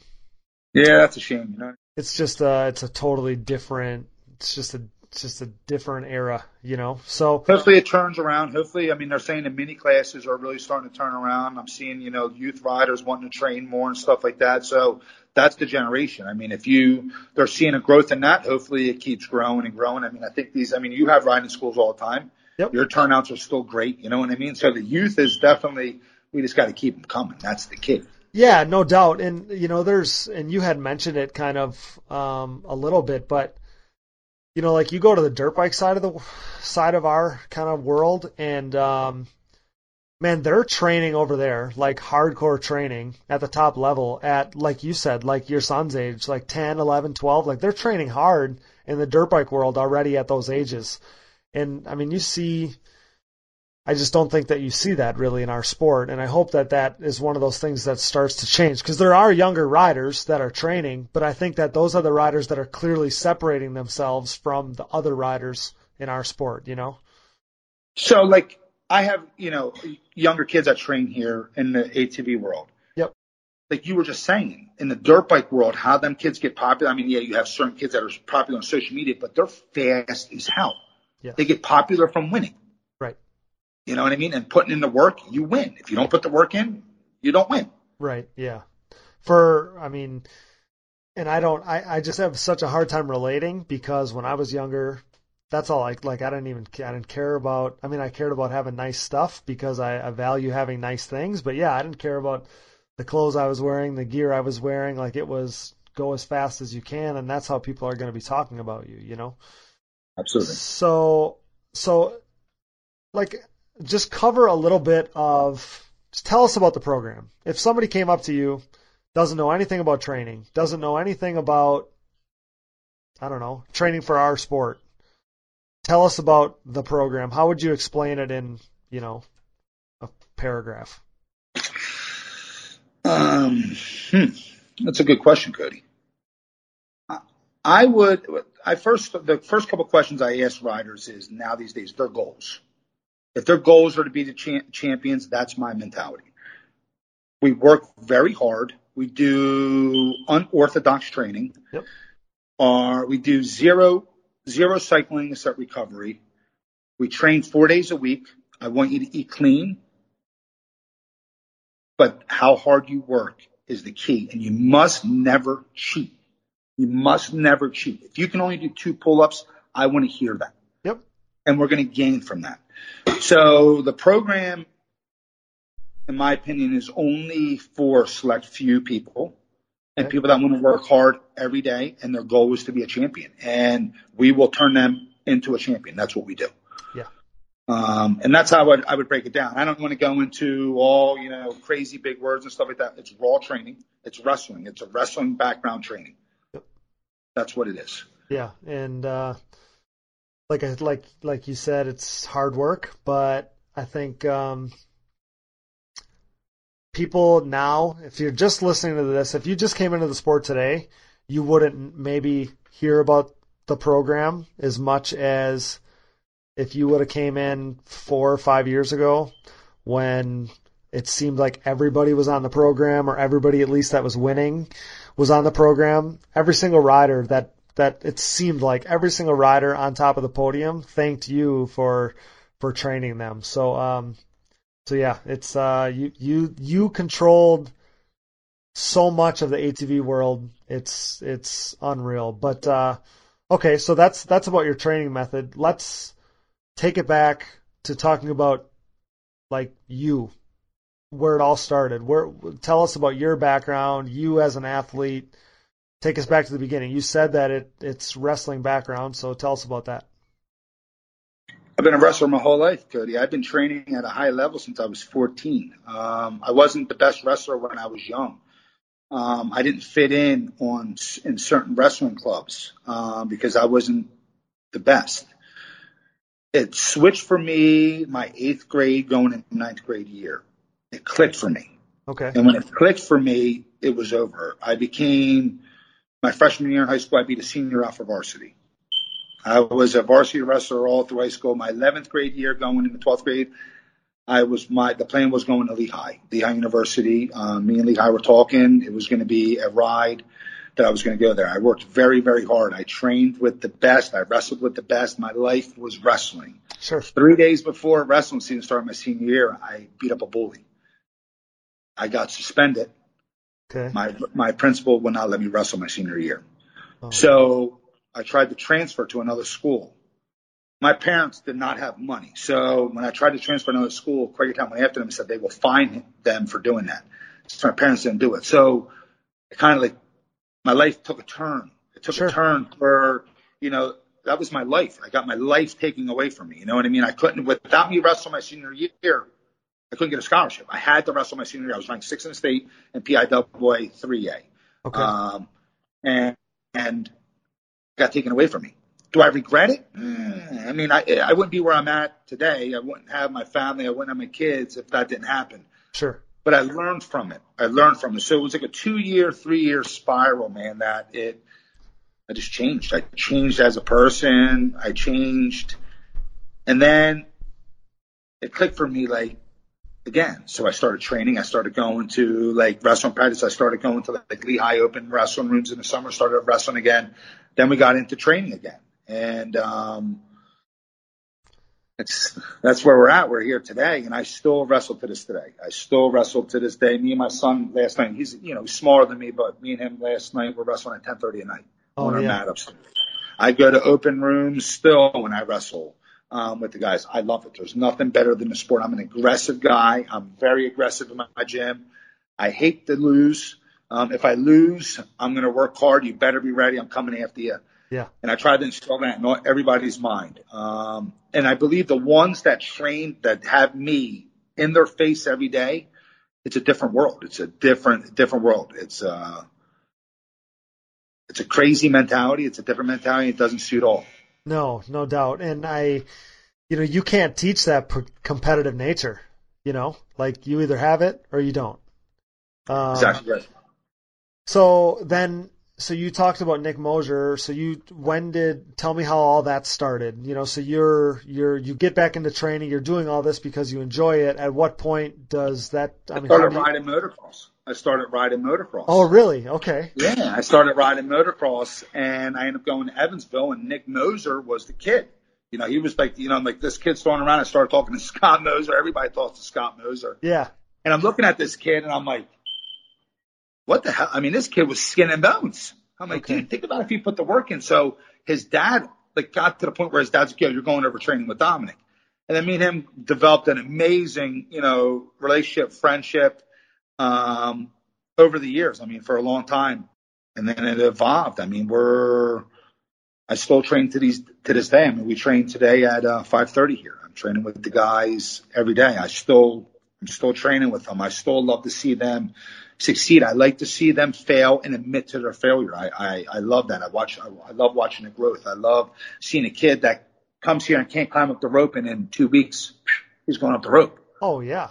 No doubt. You know, and I, I, I love seeing that. And, um, it was, if Mo, if Nick Moser got out of his crashes that he crashed all the time, Nick Moser would have been a top, top guy. oh, he He was was. proven. I still say this. I don't know there was too many people in the program that could outwork him. I mean, that kid's pull up to failure was 57, and then two minutes later was 47. Really? Oh my. I mean, God. I, I mean, he was a the kid was a machine. I mean, he was a freaking machine, and it was his crashes that led him. Like we would be at 100 percent, boom, he would crash. We would go back to 80. We would build him back up. We would crash. We would go back to 80. We would build him back up. We would crash. I mean, that year was him and Higgerson and Jeffrey Rastrelli. That was the year that Jeffrey Rastrelli went back to pro am. Yep. And they had unbelievable battles. I mean, that was an amazing year. It was Cody Gibson came back, took the pro am championship from Nick, and then the following year, Jeffrey Rastrelli dropped out and took the pro am championship Yeah, for him. So I they were out. remember. I remember because I was in the middle of that because the year that Nick got second to Gibson, I got third. So I thought the same Yeah. thing. I'd said that in a previous podcast that felt that year that we were we were racing for second because Gibson was just on another level compared to us. That kid was a that kid was an animal. He was crazy. You remember TOP? I Remember do. Chad I tried that? sure You do. know I mean? Yeah. I did. I guess I didn't even know that that top of the what was it called? Top of the podium or something? What was it? It was called TOP.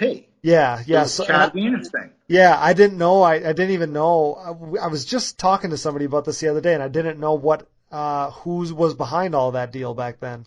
Because as fast as it came, it was gone. You know. Exactly right. But And it worked for Chad. It worked for Chad. like you had mentioned earlier, um, not to go down that rabbit hole, but Chad is like the most like uh like a like a top athlete of another sport than I think anybody because he's just so repetitive. He's like like I had said in the podcast, and it wasn't a derogatory m- remark at all, but him being like a robot, he just reminds me. He reminds me of like Ryan Dungey or or you know somebody who's just relentless that does the same thing all the time because it works. You know whether it's Exactly right. I, I don't I don't know who you want to compare him to, but somebody at the very top of some other sport. Oh yeah, without a doubt. I mean, I would see. I would definitely put um, Joel there. I mean, I definitely put Joel there. Oh yeah, without a doubt. I mean, I Joel was a freaking you know Nick Suriano in wrestling. He calls himself a fearless warrior. That's what Joel was. I mean, Joel was a freaking fearless warrior. I mean, that kid was a machine, bro. Yeah. I mean, I remember Redbud when uh, big drama happened with uh, Chad's fans came up to me like they were screaming at Carly and myself, and the guy was like, getting in my face. I'm like, what the hell's going on? Joel found out about that, dude. That kid went on that track. I mean, I want to say he won by 15 seconds. I mean, really. it was I mean he was he was a fearless warrior and that's where I say Chad is and Chad having that boy having the son that takes you up that that next step you want to show your boy like you people don't want to talk about it hey daddy people say you were the man. Well, you know, I never saw it. You know what I mean? You want to Right. show your boy. You know what I mean? Yeah, he's Yeah, young yeah. yet, but Tad's going to keep showing his boy. Oh, I agree. I had mentioned that to him. Like, if you do it for long enough, your son's going to remember. And he's going to remember that dad was a bad dude, you know? Oh my God, yeah. So, uh, you know, like you and your son doing the same sport, I mean, you're leading by example with him. Like, you're the main reason why he's a top level athlete already at such a young age. And the thing is with with Dominic is I can't really teach Dominic wrestling now. The generation of wrestling has changed dramatically. Okay. Um, it's it's a scramble world now, and the technique of the moves has definitely took advantage has taken a leap. So he goes to Red Hawk, the best club I think in the whole East Coast. But what I can do is they teach him the fun, the scrambling effect of wrestling, and I critique him when he comes home. So I'm able to critique him and watch him. But like if I would teach him my era of wrestling now, he wouldn't do that good because literally you get the deepest shot now, and the kid grabs your leg, before you know it, you're on your back. Well, Right. Sure. and how do you do that? You know, why do you do that? Well, I don't know. you know, that wasn't our era. Right. Yeah. Um, 2010, 2008, it kind of took a total turn for that. Um, but it's, uh, you're right though. you've talked in length about you know about your relationship with Joel. Just talk about like what you saw switch in him when you were working with him. You know, like did was it basically like he convinced himself that okay, now my my my fitness isn't a question anymore? I would say yes, but it's the mental game with it. So you have to look at, think about it, Cody. When you look at yourself in the mirror and you're not in shape, you really don't have confidence, right or wrong. You know what I mean? Like you say exactly there's certain, there's certain athletes that, you know, don't look like athletes in their animals. Okay. There's one and few. But what happened was Joel started turning. Joel's body started turning and he started feeling amazing on the bike. He's like, yo, dude, I'm like able to go out and I'm not getting, I'm like, all right, just keep going, keep working, keep working. And if everybody remembers at Daytona, he rode behind Chad the whole main. He ran Chad back down and they crossed the finish line like side by side.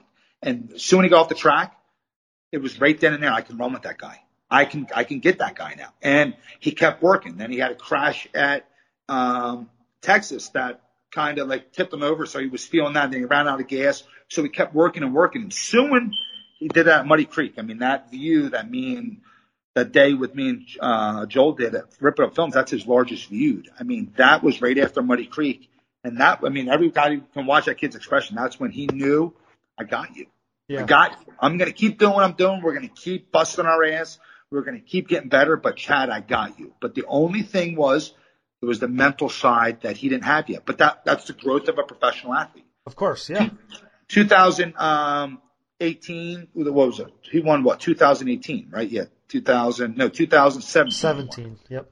There was no beating that kid that And you year. and you were still with him then. Oh, absolutely. Been more towards the end of the, this season. I contacted Joe and I said, listen, I think it's best if we just part ways. He was going to have to make a determination anyway because of certain people he works with. And I didn't want to be like that. So then Joel, we still talked. We still did things. We didn't train.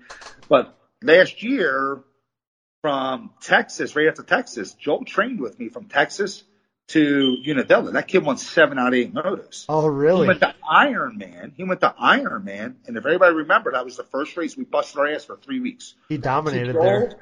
Yeah, he absolutely dominated because the problem was Joel's training when he went to a different different type of training, they weren't working that upper the upper like we were working, like we were taxing it. And he admitted right to it. So we started doing that things and we changed up certain things. So he won seven out of eight motos, and then I said, "Listen, you got to let the cat out of the bag, or we got to stop that." He couldn't let the cat out of the bag. We still talked after that. It was a mutual thing. We still talked after that. Okay. Okay. Um, I, my shit's proven. You know Oh, what yeah. I mean? No I don't doubt. need, I don't need people trying to mock what I do. You know what I mean? I don't need, I mean, and there's going to be followers. There's going to be people trying to do what I did. But if everybody remember, there was no such thing except the TOP, but everybody was all for that when I got into the Yep. program of online training. Yeah, You know what I yeah, absolutely. So I that's why it's probably so hard for you to describe what the what the program is like because it speaks for itself. I mean, when I joined the program, you didn't have to tell me what we were going to do. I never questioned it because like I said, there was all these guys and you were taking middle of the pack guys and bring them to the top in whatever class they were in. Absolutely. Um, so so that's probably why you can't really can't really describe it. So with so I guess I, I never knew. Does nobody must know that you were training Joel in the middle of last season? No, nobody knew, and that's something that we had to keep undercover. And I was more of a coach, a mentor, and we became. I mean, me and that kid were close. I was real with the kid. I was real with him, and and I'm real with every one of you guys. I'm real, and that's. I think like you know like Jeffrey Rastrelli. I reached out to Jeffrey. I invited him here because that kid has all the talent in the world. He's had it for years. He just does not put the proper work in. And if he did, and he made it his life and his focus, he would be up there battling with Joel and Chad every day of the week. Right. Yeah. You see at the top level. I mean, it, it's this way at the top of any sport, but it's that way at the top of ours. Like you're not going to beat the guys at the top, the top two, without working your ass off. You know, because if if athlete wise, if if Chad or you know, Joel then, or, you know, a few years ago, or Joel now, whatever. Like that, if that's the benchmark, I mean, you have to, it's you got to eat, sleep, and breathe it. There's no doubt about it. Because Chad, Chad, Chad has made a career of outworking the rest of the guys. Absolutely. Know? Um, so, I mean, if you look at the, so if you look at the sport right now, you mentioned Jeffrey. Is there anybody else like you're like, man, salivating? Like if I could work with this person, if I could help them get to achieve their best level as an athlete. You see anybody like that? Jeffrey's the one with the speed. See, I work with Nick. I'm very, very close with Nick. Nick just not just does not have the hangout. He doesn't have the hangout. Sure. He, he doesn't. I call it the killer instinct. To be a champion, you must have killer instinct. That doesn't mean I'm blowing you over a berm. That means that I'll do anything to win. And when I lose, uh, you better be ready. Okay. Right. Yeah. And Nick just doesn't have that. I believe that if Nick rode with faster people more, I think he would get that hangout speed. But for the raw speed, just Jeffrey. Yeah. Um, okay. Ju- just Jeffrey. I mean, I just see Jeffrey. Thomas Brown, he's a hard worker. Yep. He just doesn't have that speed of Chad and Joel. I mean, he might in the qualifying, but mud races, he's like the king of mud races. Yeah, he's good. Um, but when it comes to that raw beating Chad, Joel straight up, I mean, let's be real. The only person to beat Joel straight up or beat Chad straight up in how many years has been one another. Right. Absolutely. So, and what about what about anybody coming up? Bryce Ford. Bryce Ford. Bryce Ford is uh that kid's like I said it earlier. I mean, that kid, if he gets with, if he puts the proper training, I mean, you got to you got to be at your fighting weight. Like I say this, if you call yourself a professional, top professional athlete in your sport, and you can't get up on that pole bar and do 30 pulls to failure, you're not a top professional athlete. Once Bryce can do that, I'm telling you, he's going to be the guy. I think like Logan Stanfield, I think Logan Stanfield has it. Alan Myers, I think has it. The Dustin Wimmer, like Chad Wimmer. He does. yeah. And he's got that little bit on the edge like them guys. He does. Um, yep. Yep that's the way I think about it. I, I, I look at it. I think you're Logan Stanfield, Jacob Stevens. I think Jacob Stevens can be maybe find some certain speed, but he's got to battle certain mental demons, and he's going through them right now. Okay. He's you know he's a uh, hates to lose and doesn't think he should lose to certain riders. When I try to give him the real, saying you you have to lose to them riders. You should lose to them riders. Man, because he because he's like you said, he's a good rider. He's fast. You know, absolutely. He's got absolutely. a lot of talent in him too. I like it. I like it. So you mentioned you mentioned uh, some of the guys. Who are y'all working with now? Um, we have Hunter Hart and the Pro GNCC. Yep. Um, Thorn Devlin, um, Factory Gas Gas. He re- re- does the Enduros and the um, couple of other things. Sure. Yep. Jacob Stevens, um, yourself, Molander, um, Dane Molander, um, what, what the hell? Uh, Zach Decker. Zach Decker trains here all the time. Yep. I think he's an up and comer. He's an up and comer. Um, That's good. Yep. Gotta stay. He's gotta stay mental though. He's got to, and I stress that to him all the time. I mean, the kid's fast. It's not all about the show. It's not all about the show. Listen, I give it to that kid raw. He'll be the first one to tell you. I give it to that kid raw because I see something in him. Hell like of a I see rider. Something in him. You know what I mean? He's a talented rider, but is he going to be one of them that's going to let it slip away, or is he going to grab it? Sure. Yeah. And um, I'm hoping he grabs it. So we have Decker, yourself. Uh, of course, we have you know little Dominic. Yeah. You know, I mean, he's always doing something. Oh, he's killing it always. he's always doing something. I, I yeah, was, I was on actually uh, chit chatting with Justin Bogle. I like to start working with Justin Bogle. Oh yeah, that would be Yeah. awesome to get at the It- at the top tier of, you know, of that side of of what we Listen, do we here. can compete with Aldon Baker. I can compete with Aldon Baker. There's no doubt in my mind. With the right rider, the right speed, I can compete with Aldon Baker Fitness. With them guys running their fastest laps or last lap, there's no doubt in my mind. And Eli Tomac, I agree. but has to be the right rider. And Bogle is the right rider. I mean, he pulls the hole shots. He's a good starter. Just he fades. You know. Yeah, yeah. I, you are the Aldon Baker of what we do here. You know, like I said a few years ago, when you know you had most of the pro class, it might have been more relevant for a, a person that's, um, you know, that's that's you know new to this. But you're the Aldon Baker of what we do here, so I don't have any doubt in my mind um, with that at all. So, so where do you see? Is is that where you see this going to the dirt bike world? I don't know. I mean, it could be. It could go. It could go anywhere. It's definitely going to. I'm going to tone it down some. Um, that's the plan. I'm going to tone it down some. I, I got to really focus on Dominic and getting him going. Uh, athletes I want to train here. Yourself, yourself will always be a part of it. You're a great advocate for the program. I greatly appreciate everything you do. Say about the program. Um, I truly do. You put a work in. You go out there. You win but it's going to downside a little bit. I have an, a, an excavation company, a site company that's taking up a lot of my time and we're growing.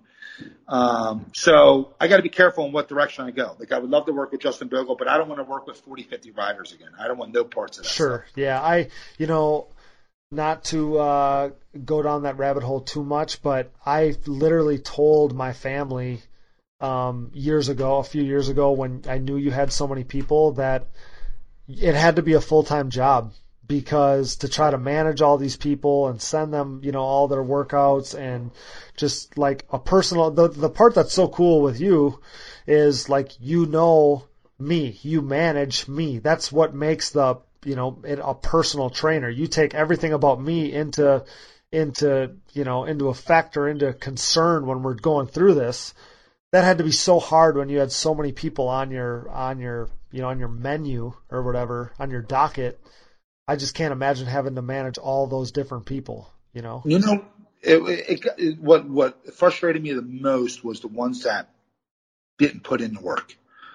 You know that that frustrated me the most, and and almost having to beg them to, "Where's your results? Why aren't you training? Like what is going on?" And and and if you look at the the downside of that, it almost ruined it. You know what I mean? So if I would have kept it more tight knit, Yep.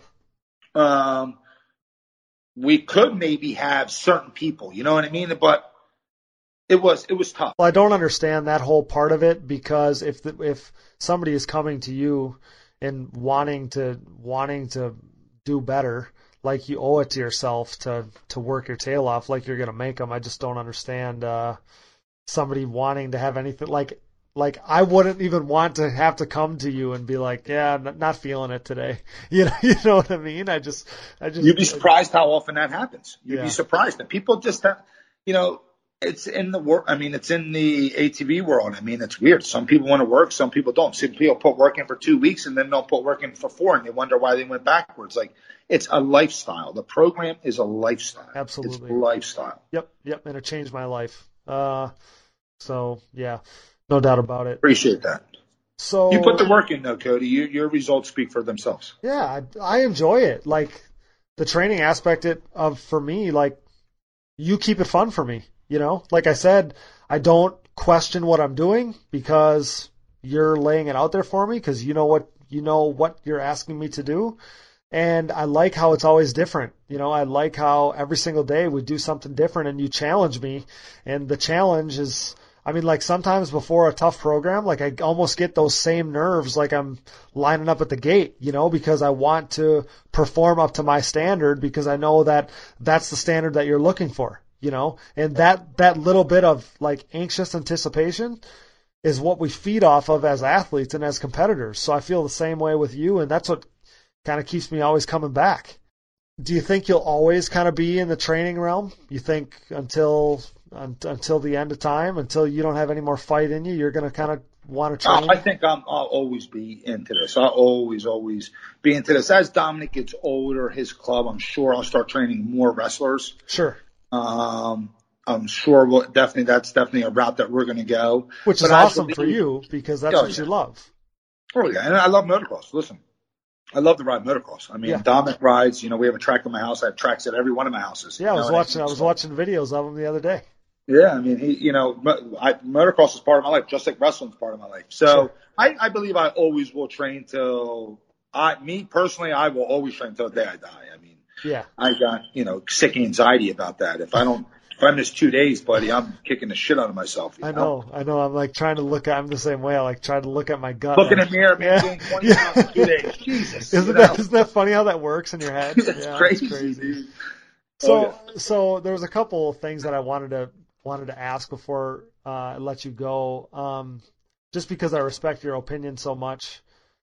So in your mind, like, what makes a top tier athlete a top tier athlete? live, breathe, sleep, whatever you want to be the best at. If you want to be the best at motocross, it must be your main focus. It must be your main focus. You, you, when you lose, it must kill you. Um, and the ones that do that, the ones that are, you know, if they do their motos in the morning, however they do the motos, then they train, and then at nighttime they're doing something else, and then they're studying the sport, watching videos, that is a champion. I mean, that is a top tier athlete that lives, breathes, and his results show. Now listen, you have guys that do that, that the results don't show. A true champion results always show, and that's their life. That's their focus. I mean, that's your focus has to be that. And if you're talking like physical shape wise, like a top athlete, like I said before, you can't jump up and do 30 pull ups. Yeah, you have benchmarks physically, but um, Oh yeah. yeah, I think it's that if there's a there's a couple things that make the program what it is, and I think that that's kind of what even what you're saying about a top tier athlete. One, I would say is structure. Two, I would say is accountability, even if it's to yourself. I think you see that in all top athletes. And then you had mentioned it earlier, but talking about um, the specifics or having specific goals, right? Like even if even if you're a wrestler or or an ATV motocross racer or whatever you are, like every day that you train in the gym, at the racetrack, whatever, I think that you have have to have even specific goals for that day because otherwise you might just find yourself at the racetrack just spinning laps or you might find yourself in the gym just I don't know, doing doing whatever, you know, whatever you do but not at a top level. Is that how you see it too? I mean, specific goals are an integral part to this whole thing. Absolutely. I mean, you definitely have to have goals, but you have to have reasonable goals. Some people set goals that are out of reach. Right. Some yeah. people, some rookies came in and said they were going to be on the podium all the time. They were going to run races. That's an insult to them top level guys. That's an insult. Sure. You know what I mean? So, like, yes, I mean, there's so many things of turning into an athlete having your goals. I mean, I'm a big thing of writing down your goals. I believe everybody should write down their goals. Yep. Live your goals, cross off the ones, write new ones down. I mean, Well, it's a good feeling. Yeah, it's a good feeling to cross off goals. Absolutely. But It's a like- lot of people don't do that. It's like climbing a ladder, is what that is. You know. Exactly right. And if and if you have goals out there that aren't achievable, you're you're maybe that's like you never you're never putting feathers in your cap, right?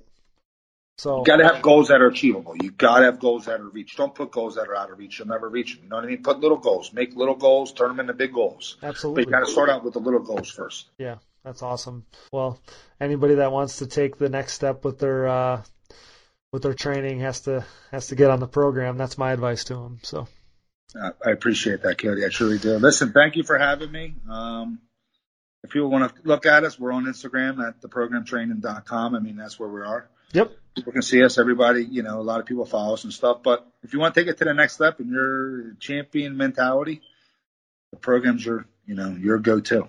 Well, I appreciate for I appreciate you for coming on. I appreciate everything that you and the program have done for our sport of ATV racing because you single-handedly elevated the sport across the board. In my opinion, the trickle-down effect is still to this day. Um, even if you're not training as many guys as you once were, And uh, yeah, so like I said, I'm just so grateful for everything that you've done for me. To have to have you in my corner is uh, is it's a it's a hell of a feeling for me. So thanks for everything that you do for me personally. Thanks for coming on my podcast. And uh, man, Dom, you're always you're always welcome back. I uh, I appreciate your uh, and I value your opinion more than most. So uh, thanks again. Thanks for coming on. Appreciate that. Look forward to it. Okay. Thanks, Dom. Thanks, buddy. Well, guys, that's it for episode six, our last in season episode. You can count on us to get the crew together to cover end of the season storylines. But then I'm really excited for our off season content as we'll have a little more freedom to cover all kinds of different stuff. I was with Digger Doug Gus just a few nights ago.